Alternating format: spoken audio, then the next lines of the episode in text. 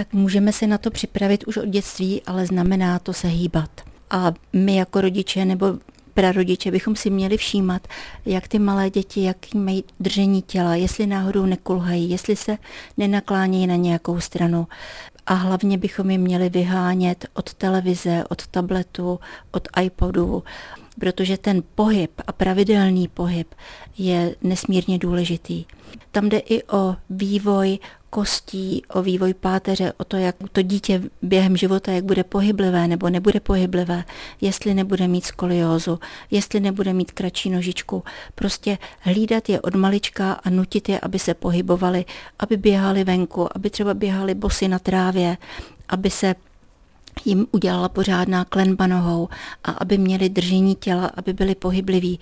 Když vidíte ty děti zhroucené u počítače nebo u tabletu nebo u telefonu, tak mě jich skoro až líto a nedivím se, že mají hodně brýle, že třeba nejsou schopny se pořádně narovnat, že nejsou schopny dělat to, co dělali děti před 20-30 lety, že lítali venku, skákali gumu, skákali panáka, chodili bruslit, hráli volejbal, vybíjenou, cokoliv.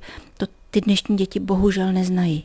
Takže na nás, na rodičích a prarodičích, abychom to trochu hlídali a dbali na to. Jak vlastně reagovat, když zjistíme, že dítě už je nahnuté, že se opravdu hodně ohýbá a možná přijde i od lékaře potvrzení, že už má začínající skoliozu.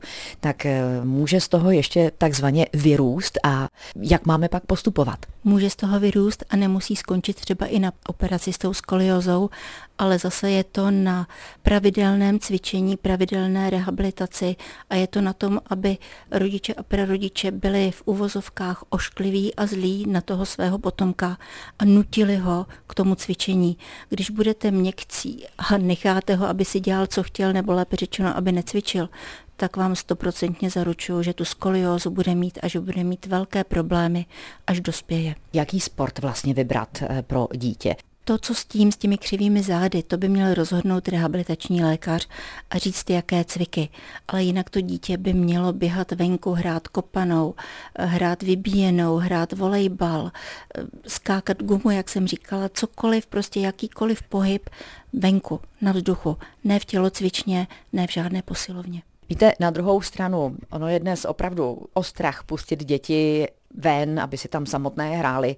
Tak jak vlastně dětem zajistit program, aby se zdravě pohybovali, kam je poslat? Tak holčičky by teoreticky mohly chodit na rytmiku, kluci na nějaký fotbal, kde by se proběhali, ale to nejdůležitější, co je obyčejná chůze nebo takový indiánský běh a tam můžete chodit s nimi a mít je pod kontrolou.